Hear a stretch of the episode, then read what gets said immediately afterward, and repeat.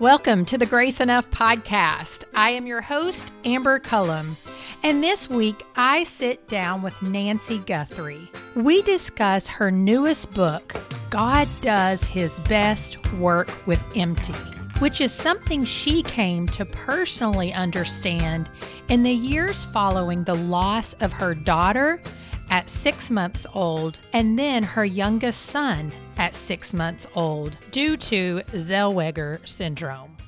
Nancy dives into a few of the ways God fills our emptiness as seen in Scripture and how she and her husband use these truths when ministering to heartbroken parents during the respite retreats that they host. I'll be honest with you, Nancy was a dream guest for me. Why? Because I have sat under her teaching of God's Word and have a deep appreciation for how she handles the Word and how she so generously shares her knowledge and depth of insight with women around the world. I have no doubt you will feel the same after listening to our conversation.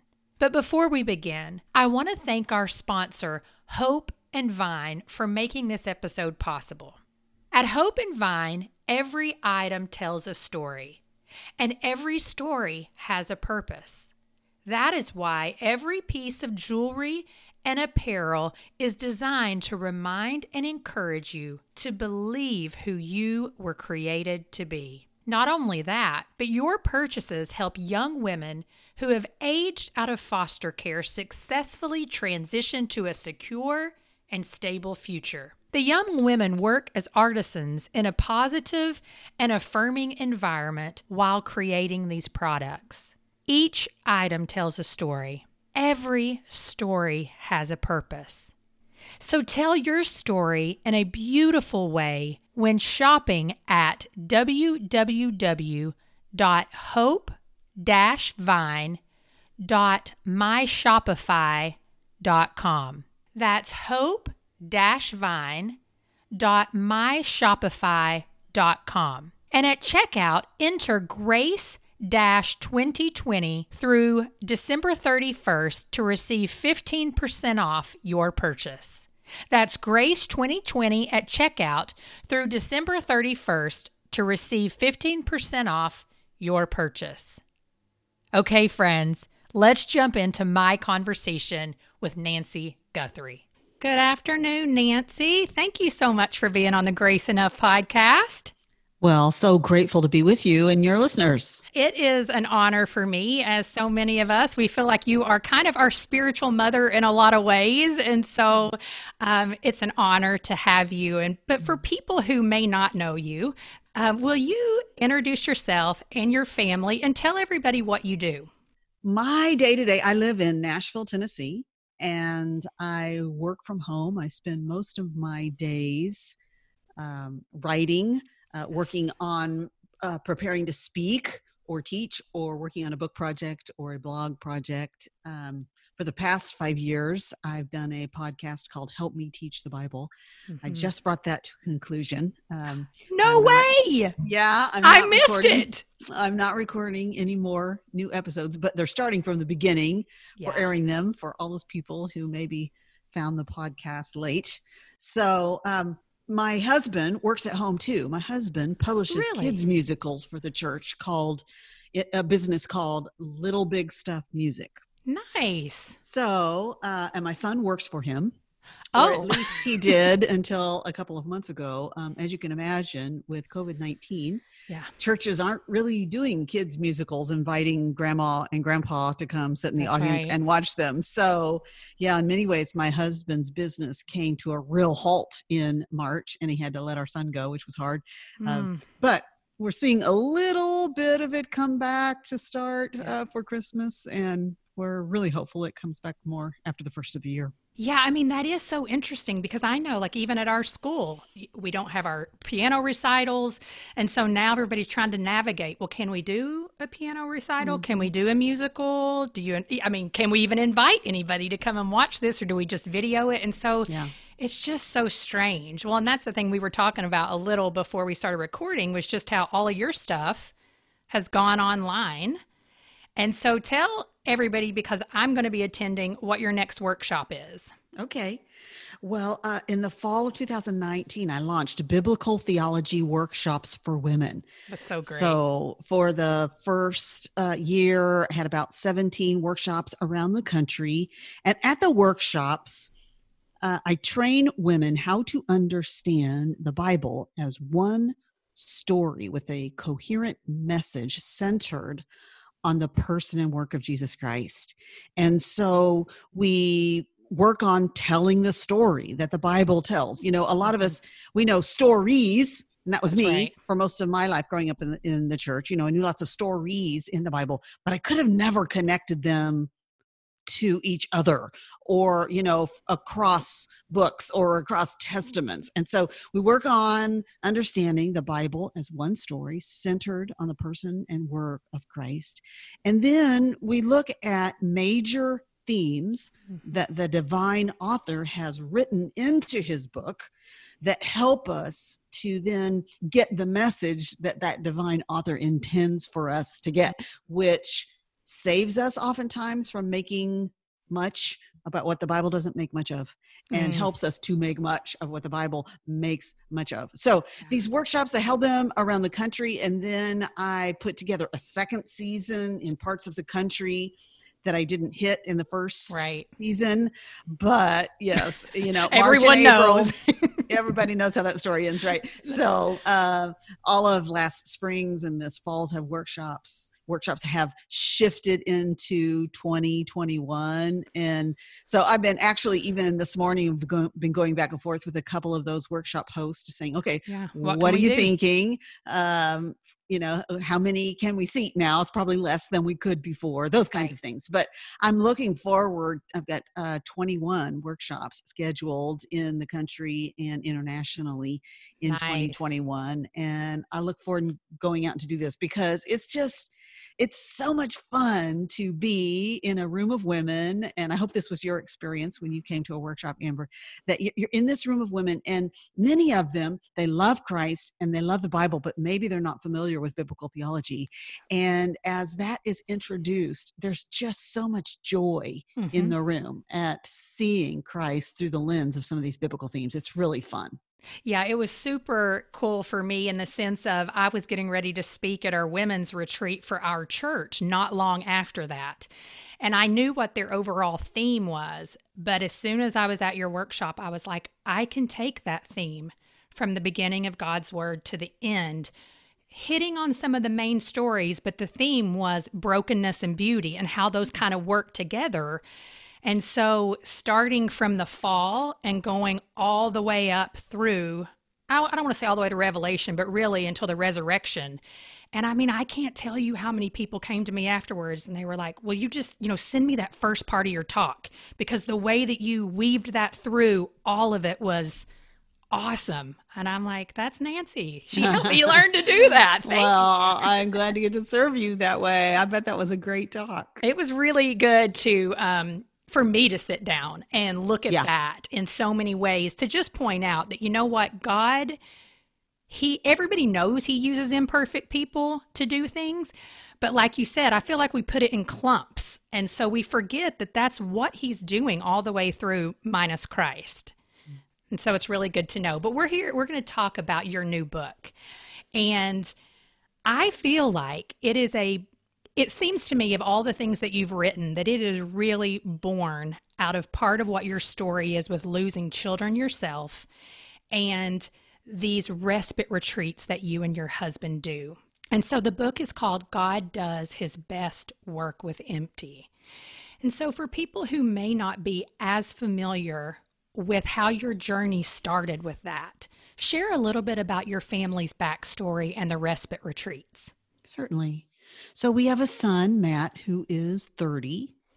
And when Matt was eight years old, I gave birth to a daughter named Hope. And Hope was born with a rare metabolic disorder called Zellweger syndrome. Uh, we didn't know during the pregnancy she would be impacted, but once she was born, it was obvious. Uh, there were a lot of little things wrong. She had club feet and she had a real large soft spot and she was very lethargic Mm. Uh, tests revealed that she couldn't see or hear or respond. And on her second day of life, the geneticist told us, okay, we think she has Zellweger syndrome, and there is no treatment for that and no cure. And most children with this syndrome live less than six months. So that was devastating to us. Um, yeah. I, I, I, I was, I had really looked forward to having a daughter mm-hmm. who would be my friend in my old age. Yeah. And yeah. on her second day of life, began to reckon with the reality that that was not going to be the case for our daughter Hope. And in fact, Hope was with us about six months. She was with us 199 days. And then we said goodbye to her. And now, to, to have a child with this syndrome means that my husband and I must both be carriers of the recessive gene trait for the syndrome. And so that means that whenever we have a child, that child would have a 25% chance of having the fatal syndrome. So we had it meant that we had a difficult decision to make after we had hope as to whether or not we would have more children. And honestly, it was difficult. I mean, in in some ways, I mean, uh, Hope's life had been such a joy to us. That might be hard for people to understand, but she was a joy to us just to have her with us. And so we didn't immediately say, okay, well, we would never want to do that again. But then also, our lives aren't just us. And there was our son mm-hmm. who had lived in the house for six months waiting for his sibling to die. And then had lived a lot of months with a really sad mom, which I promise you wasn't yeah. very much fun. And then there was our parents. Um, mm-hmm. Hope's death had been devastating to our parents. So we decided to take surgical steps to prevent another pregnancy. Mm. And about a year and a half after Hope died, we discovered that it didn't work and that I was pregnant again. I went through prenatal testing and we found out when I was about 15 weeks pregnant that this child, a son this time, mm. would also be born with the fatal syndrome, with Zellweger syndrome. So we then went through that pregnancy knowing that we were going to have a child who was going to be with us just a really short time. And our son Gabriel was born in July 2001 and was with us uh, a similar amount of time Hope was. Yeah. He was with us 183 days. Wow. And then we said goodbye to him. So out of that, um, I mean, first of all, it just it changed us as mm-hmm. people. Yeah. Uh, in, in so many ways, uh, has shaped who we are as a family for good and for bad, I suppose. Yeah. Um, while I was pregnant with Gabe, I actually took a talk that I had given to the women at my church during Hope's life on the book of Job. And I began to turn that into what became my first book called Holding On to Hope mm. A Pathway Through Suffering to the Heart of God. So I I began writing and talking about this and I guess I'm still kind of doing that. You mentioned respite retreats. In 2009, we started hosting weekend retreats for couples who have lost children. In fact, we just had one this weekend. I'm yep, still I putting things picture. away. Yeah. So, um, it, you know, it was a little tricky. We had two this spring. Once again, we had to cancel. And so I just began looking really only like five or six weeks ago, like where could we have this at yeah. a place that would be essentially open air. And so I found a camp that had this building that has five garage doors along the side of the building. So, you know, can't get much better ventilation than that. And so we had 12 couples come and spend the weekend yeah. with us from around the country. And honestly, Amber, it's really hard. Yeah. It's really hard to have that much sorrow walking in the door, mm. uh, that much sorrow in need of help a lot of confusion, frustration, anger, questions.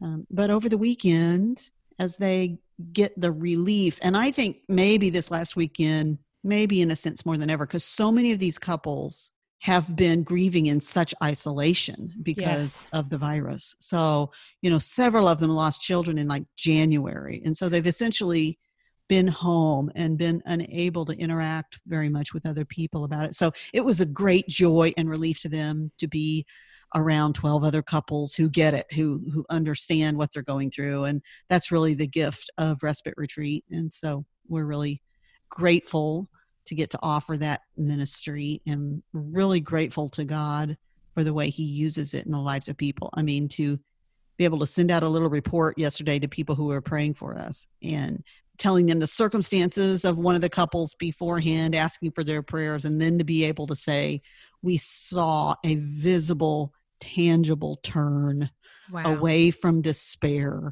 mm. toward a determination for their family to have joy again. Mm. And that's really our goal. Right, right. Well, and I wonder if a lot of these people that attend together, if some of them maintain a bond. Oh yes, for oh yes. years and years to oh, come, oh, yes. just because of what they received when they showed up.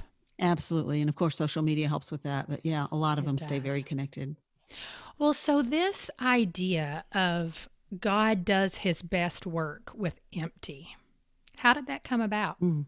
Well, it actually began at the very first respite retreat on Sunday morning. I work my way through five statements of Jesus and the import that they have for those who are grieving. Most of them come out of my book, Hearing Jesus Speak into Your Sorrow.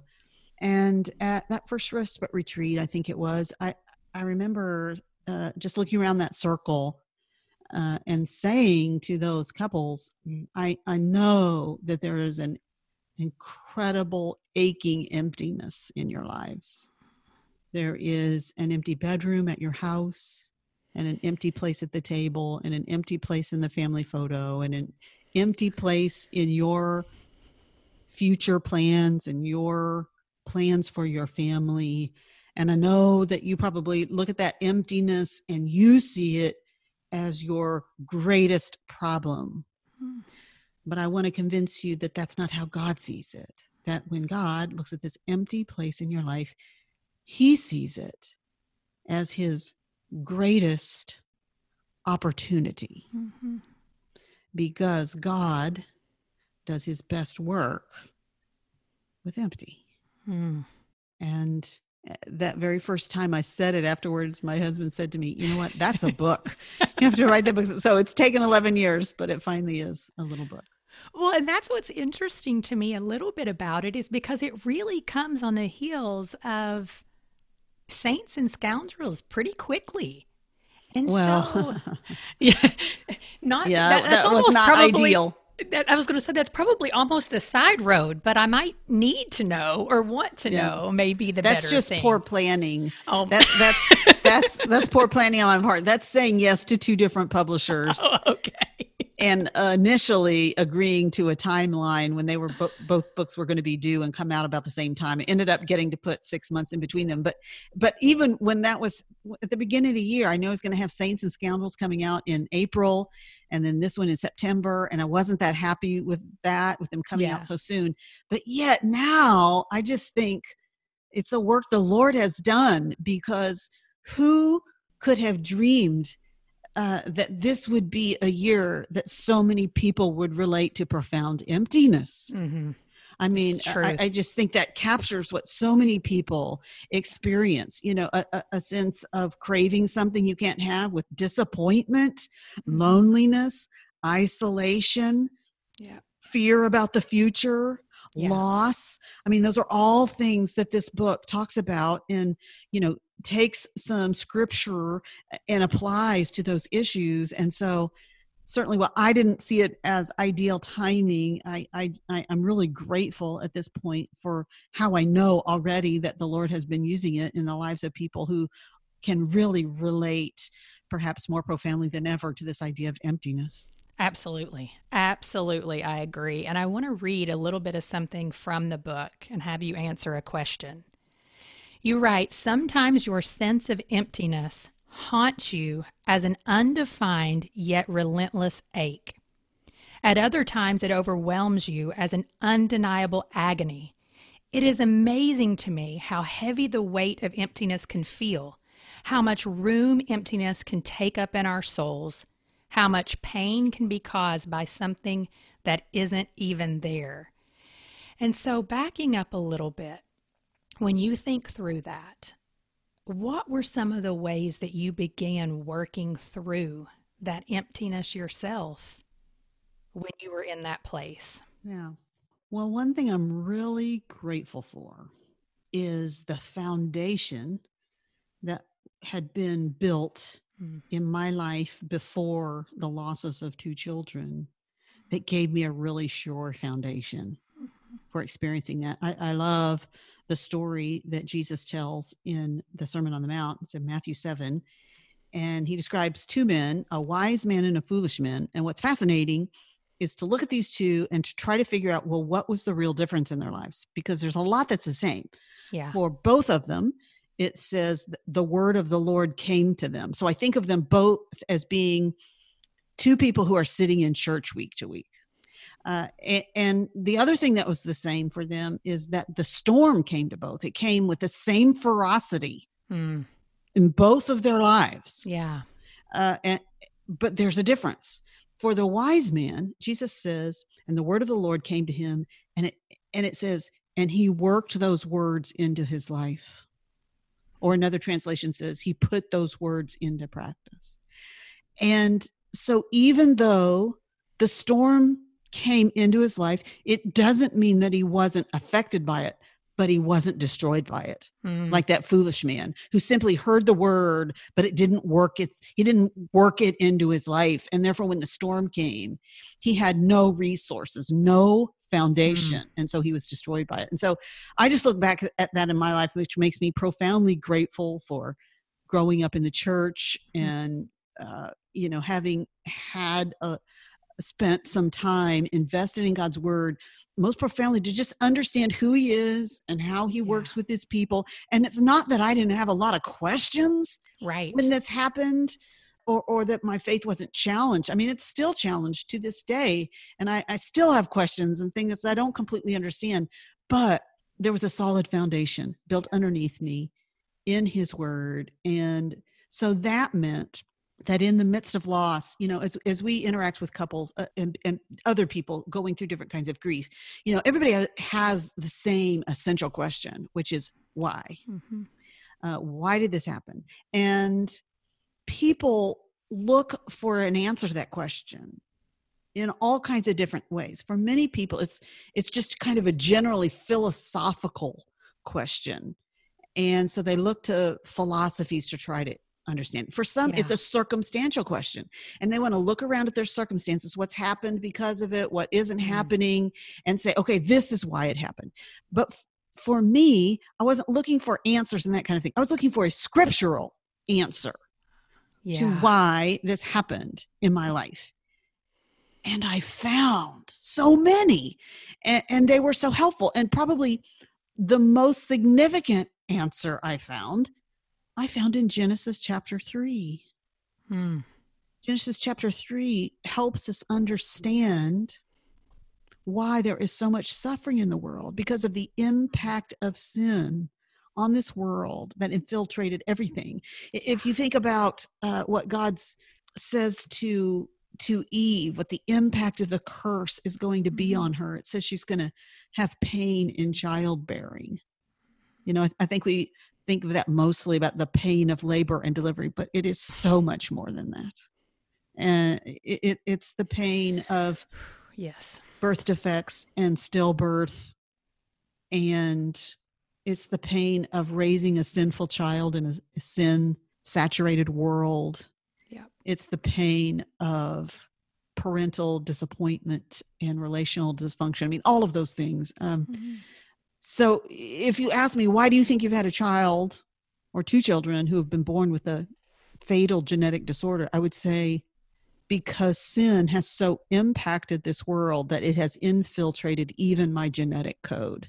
Mm and that that's the to me the most profound answer to the question why so i don't know maybe i got off track from your question no, from me but no. but that is you know it, going to the scriptures yeah. is how I, I have coped with that emptiness and that's made a profound difference for me in this book you take a lot of bible characters you know the wilderness the israelites in the wilderness huldah um well you may not have done huldah but you definitely did naomi and um you really take this theme of emptiness and you trace it through and so what what kind of surprised you i mean what did you find that really, you know, you thought, I got to put this in there because it's so important. Mm-hmm. It speaks so much to the person who is just really battling that emptiness. Yeah.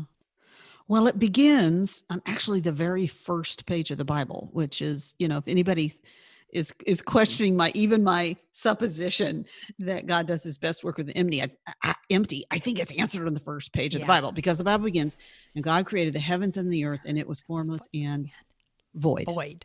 empty. But if you continue to read just the first chapter of the Bible, you just realize emptiness was not a problem to God. Like all he had to do was speak. Yes. And he filled the emptiness. He, he, and he filled the emptiness with such wonderful things with life and light and beauty and abundance and relationship and purpose and yeah. meaning. I mean it's incredible. And and so yeah so I, I started from there and i just kind of kept going working my way through the bible uh, looking at examples of ways he was at work and most profoundly in emptiness. And so, you know, the the first stop is really the children of Israel. They they leave Egypt and they have empty stomachs and mm-hmm. they're complaining, you know, yo, you just brought us out into the wilderness to let us die. And what does God do? He begins to rain down manna outside their tents every day and and when the next generation 40 years later is getting ready to enter into the promised land finally he explains to this next generation why he allowed the previous generation to experience getting hungry and having empty stomachs in the first place he said i did this so that you would know that man does not live by bread alone but by every word that proceeds mm-hmm. from the mm-hmm. mouth of god mm. so God was purposeful. He wanted to teach them and train them to trust in His provision, hmm. to rest in it, to rely on it, to expect it. Yeah. And it's the same lesson that you and I need. and it's the same way I think in many ways He works in our cravings, our desires that morph into cravings oftentimes, mm-hmm. which is the what was the case for the Israelites. He's training us to trust him. Will you trust in my provision? And if you think of that, think about it. I mean, wasn't that the issue in the Garden of Eden with Adam and Eve? I mean, they'd been given this provision of all of the fruit of all of the trees of the garden except one. But of course, Eve says, No, I have to have that one. I, am mm-hmm. not content with God's provision. And so she reaches out. And what's so fascinating, it's also it's about food. it's about food, right? And she's not content with God's provision. Same thing with the Israelites. Yeah. But this prepares us then when we turn to the New Testament and Jesus is led out into the wilderness. Yeah. And it says he's being led out. Why? To be tested. Mm-hmm.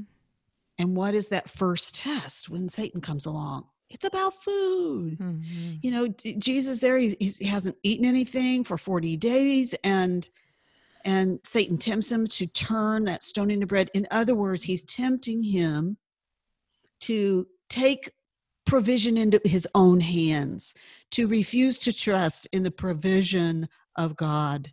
And uh, it, it's we're so grateful that Jesus responded to that temptation in perfect obedience and yes, that his perfect obedience in regard to trusting God and his provision uh, becomes ours because you and I struggle with that.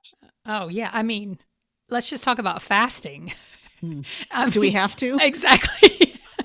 Exactly. I'm like um 24 hours in and I am thinking, hmm, yeah, it, it's empty. That's exactly what I'd be focused on. God, I'm going to mm-hmm. do it anyways. So it's such a good point. Well, you you point out eight ways that we experience emptiness in the book, and one of them is you say God fills our emptiness with his grace. And so you shared a little bit about the Israelites in the wilderness. But how does Naomi's story really hmm. demonstrate this truth that God fills our emptiness with his grace? Yeah, it, it's pretty unique, I think. Uh, you know, we read about Naomi in the book of Ruth, but it's interesting to me that book is called Ruth because, in me many ways, it's very much about Naomi, is it not? I mean, it begins and ends. And Naomi actually uses these words we're looking for because, you know, mm-hmm. when she she and her family go off to Moab because their stomachs are empty and they're looking to be filled. And but as they've tried to fill themselves, it has not worked as as they hoped. And so, you know, her husband has died, her two sons have died, and she comes back. She has one of her daughters-in-law, Ruth, with her, and she sees all of her old friends, and they say, you know, hey naomi welcome home and she's like don't even call me that name um, call me mara bitter she says i went away full and I've come back empty. Yeah. So emptiness for her, you know, had to do with her situation, with her family not being everything she wanted and hoped for. And so, and she comes back and I guess hoping to experience grace, but at first she just seems so bitter at God. She just says, you know, he's put out his hand against me. Yeah.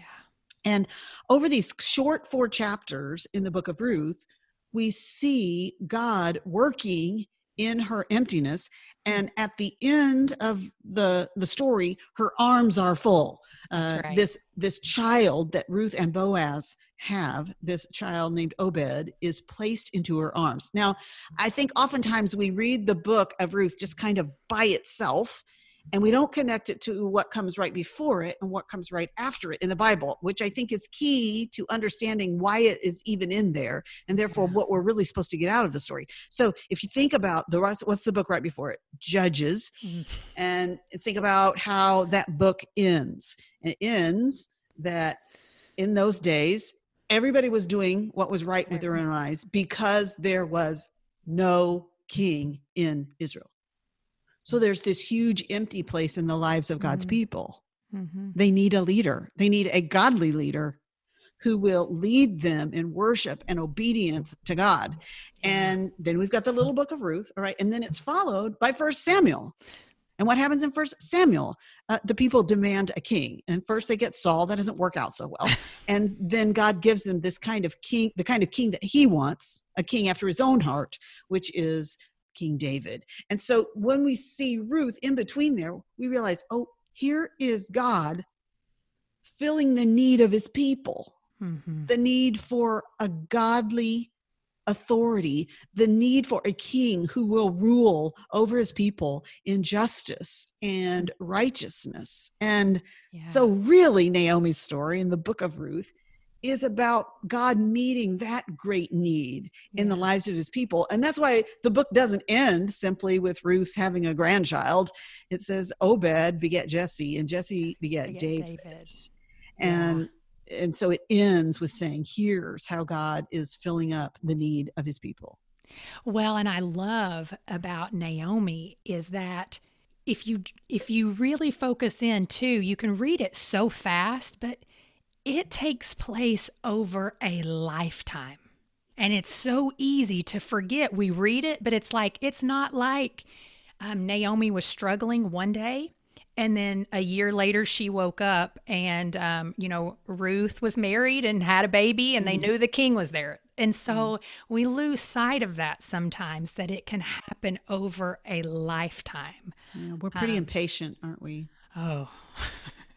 yes, yes. Being a mom of three young children, I would say in patience is um, definitely a struggle for me. So, uh, you clearly you you love God's word. You've been so faithful to teach it. It has been a gift to me and so many women that I know um, to learn from you. And even when I sit and listen to help me teach the Bible, and I can't say that I'm up on a stage teaching the Bible, but I'm certainly, you know, in this space and just talking to women. And so, how do, do you feel like that developed in you over time? And, you know, you've been so faithful to nurture that, and now you're pouring it out, helping other women to learn it and teach it too. And so, mm-hmm. I don't know, share a little bit about that journey with us. Well, I can so remember when, when we moved to Nashville in 1993, I guess, that's when I started attending Bible study fellowship. Me I mean, I remember uh, going that first week, and at that point, I had a media relig- media relations business based at home, and I had was very busy with that. And I remember that first week, you know they asked for the, a pretty big commitment i mean you got to commit that you're going to be there every week and you're going to come with your lesson done and honestly that to me just seemed like an enormous commitment yeah and at the time, it was if you miss more than like four in a row, you're out, baby. Yeah, it's not like that anymore, Nancy. uh, well, I just, I was, uh, I was, but I was desperate. Yep. I was desperate for something real with God. I was desperate to not feel like a hypocrite desperate mm-hmm. to not be at church on Sundays, but never in God's word throughout the week. And so I made that commitment. And over the eight years that I was in BSF, I mean, the word really went to work in me and changed me. And I remember just sitting there. I sat on the front row every week and just watching, observing the teacher. And the teacher was someone, I mean, she'd actually been at my wedding. I had known her for many years.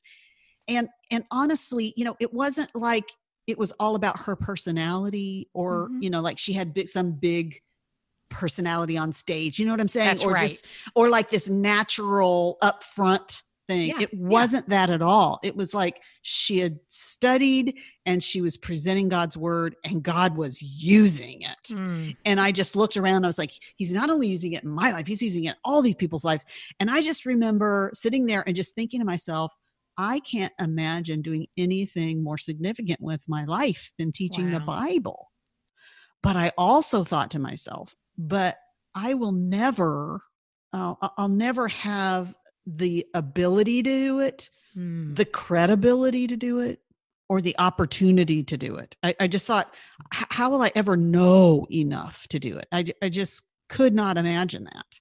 Mm-hmm. Um, and you know, then I went through these experiences with the, the death of my daughter Hope and then my son Gabe and wrote those books. And so people began to ask me to speak. But of course, the thing is, so much of women's ministry in the local church is, you know, having someone with a big old sad story come, come and tell it, and everybody cries. And yeah, I, you know, I started getting asked a lot to come and speak and tell my story. And so just immediately, it was kind of a crisis to me to figure out okay i don't want to just go tell my sad story i, I want to figure out how do i use my story yes to tell god's story mm. how do i even though they're inviting me to come and tell a story how do i turn that into an opportunity to teach the scriptures because you know my story might have the power to move someone inspire someone but there's only one story that has the power to make dead people alive. Amen. And that is the story of the gospel that flows out of the scriptures. So I just was really committed to yes i'll come but you know i want to teach some passages of god's right. word and so i began to do that and you know uh, teaching the bible for me uh, i mean i think in some ways maybe i had a few a few natural skills, hmm. but mostly it's been just a constant uh, trying to get better at it. Yeah, trying to get better at it. There, there are skills involved in it uh, that I'm still working on. I mean, I'll, mm-hmm. I'll still watch a video of myself or hear a recording of myself or something, and I just agonize over little things that I do or ways I said things or whatever, right? So um, I want to be a good steward ultimately. That that's that's the aim of my life is to be a good steward with what God has entrusted to me. And he's mm. entrusted to me a lot of opportunity to do this. Yeah. And uh, to my dying day, I want to be seeking to be a good steward of what he's entrusted to me and not for a return from my kingdom but a return for his kingdom mm. that's what it means to be a steward well i mean i can't speak for everyone else who's learned under you but i can certainly speak for myself and um, you have stewarded the gift well in my life. And so I do thank you for that. And speaking of BSF, it's interesting because one of my very best friends from Tampa was the day women's teaching leader there. And um, she's not, she just finished, I think she's going into her second year now, not teaching. And so I'd said, Oh, I'm, I'm going to get to sit down with Nancy. I'm so excited. And she's like, Yeah, ask her. How does she go about choosing which book of the Bible she's going to teach because Allison is now in a role where she's teaching in her local church. And so I thought, hmm, okay, I'm going to ask Nancy this question. How do you go about deciding which book of the Bible you're going to teach? Well, a lot of it for me has been centered on publishing. Oh, yeah. Uh, you know, so I mean, the thing is, once I, you know, I, my the book of Hebrews was my first really teaching a book. I mean, my first book was on the birth- book of Job because I'd studied it uh, during Hope's life and then shared it with my church and then wrote a book out of it. Uh, my next um, book on a book of the Bible was the book of Hebrews because I was teaching it at my church. And I didn't know it would become a book. Right. But how did I choose? I'll tell you, okay, how I chose that book because at one point, so I told you about how I'd just been, you know, watching that teacher teach and thought to myself, okay, I might like to do that someday, but I don't know how I'd ever be able to Yeah. do that. And so I was hitting a summer, you know, summer when I wouldn't have weekly assignments I would be expected to do.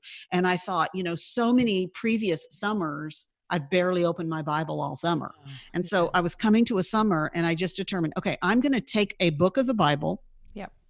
And study it like I was going to have to teach it in the fall. Because you study the Bible very differently when you Yes, think you are going to have to teach it to someone else than you do if you're just kind of casually trying to get a little bit out of it. And so I spent right. that summer working through the book of Hebrews.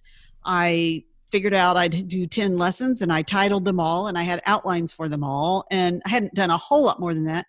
Um, and then I just stashed it away. And it was probably two years later that it was it was August, and at my church, um, the study that they had planned, the person who was going to teach at the last minute couldn't, and they came to me and asked me if I would. They asked me, "Would you do a survey of the Old Testament?" At that point, I hadn't studied the Old Testament at all. I was like, "No way, I can't do that." I said, "But I do have this work I did on Hebrews that I think I could bring to completion to be able to do this fall."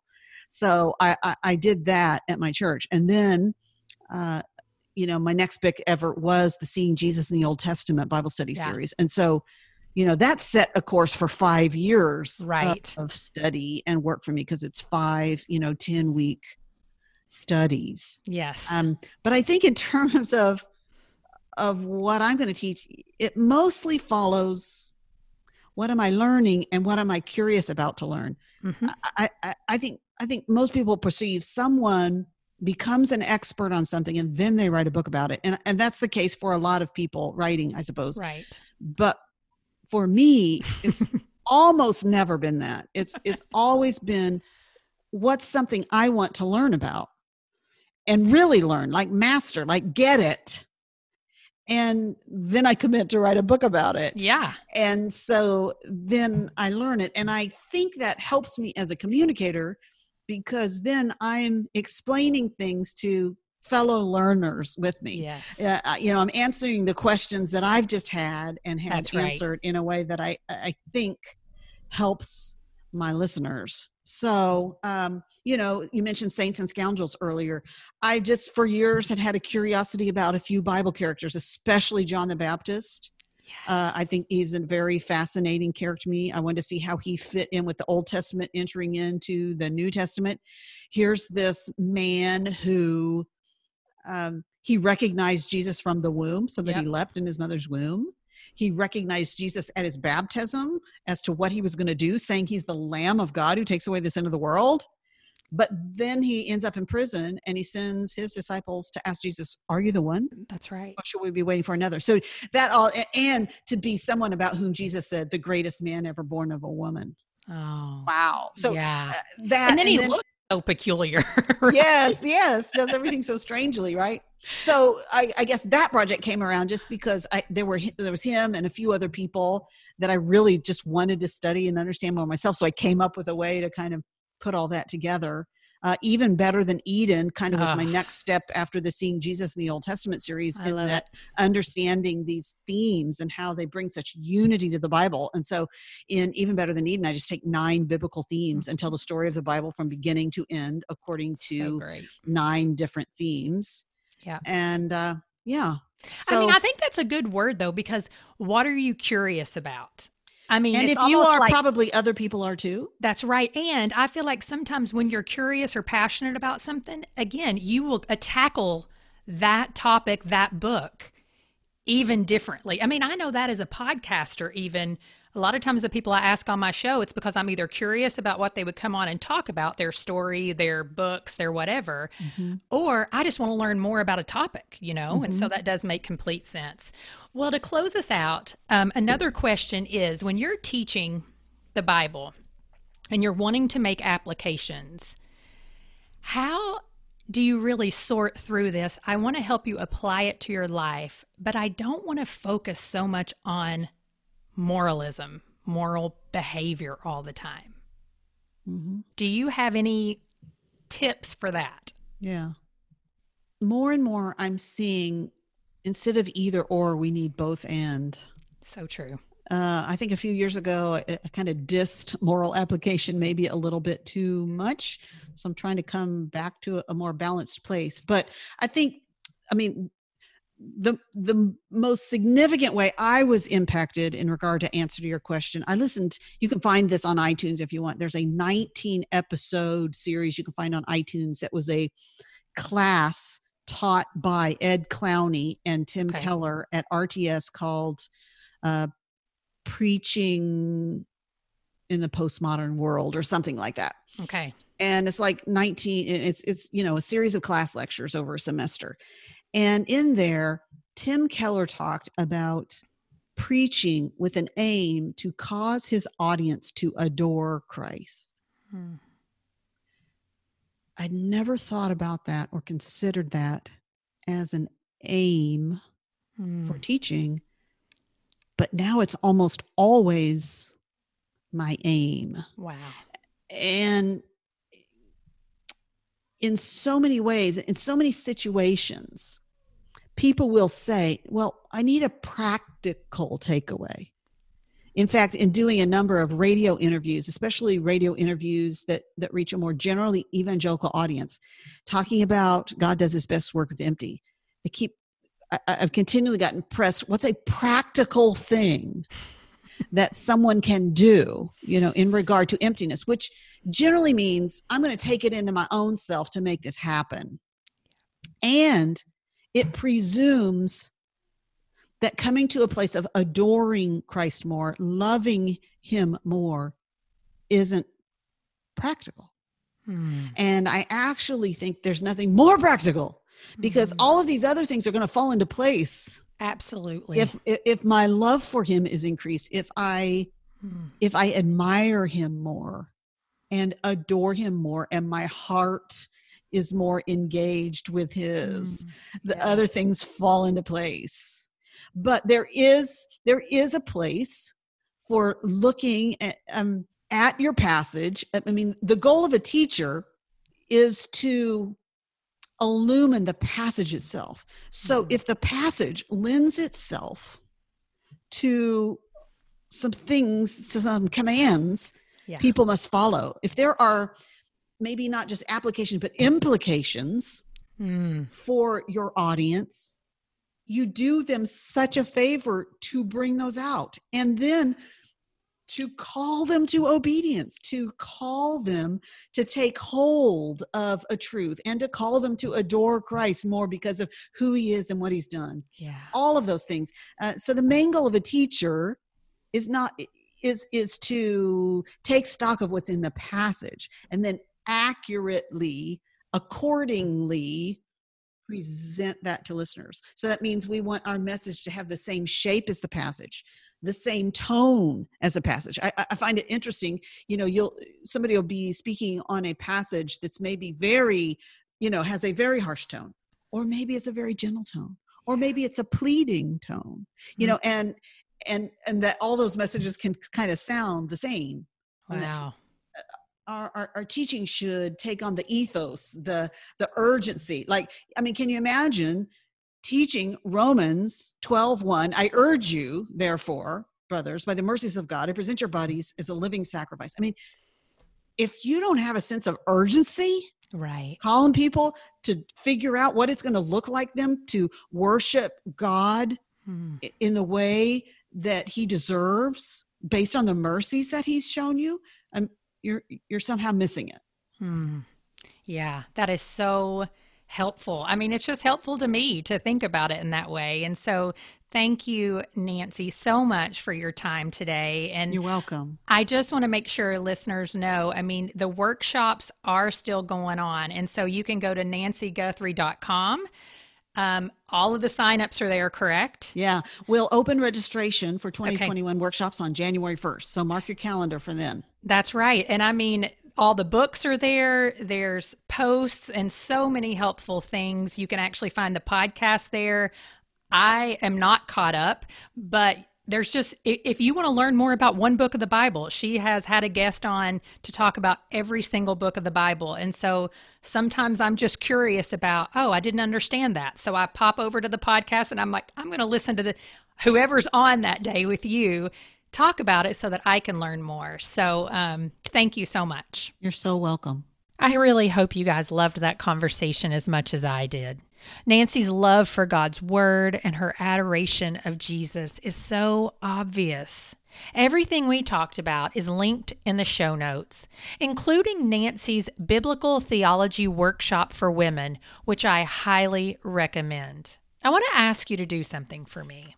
If you've not subscribed in Apple Podcasts or your favorite listening app and you're liking the show, would you do that for me?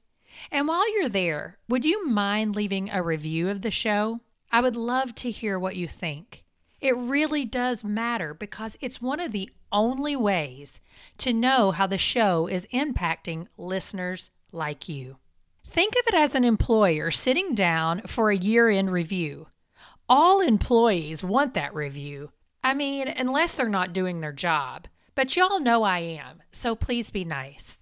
Okay, I'll see you back here next week for episode 96, where I sit down with Alisa Childers to discuss truth in response to progressive Christianity. Y'all, it is a conversation you do not want to miss in our current culture. Thank you for listening to the Grace Enough podcast. Tune in next time.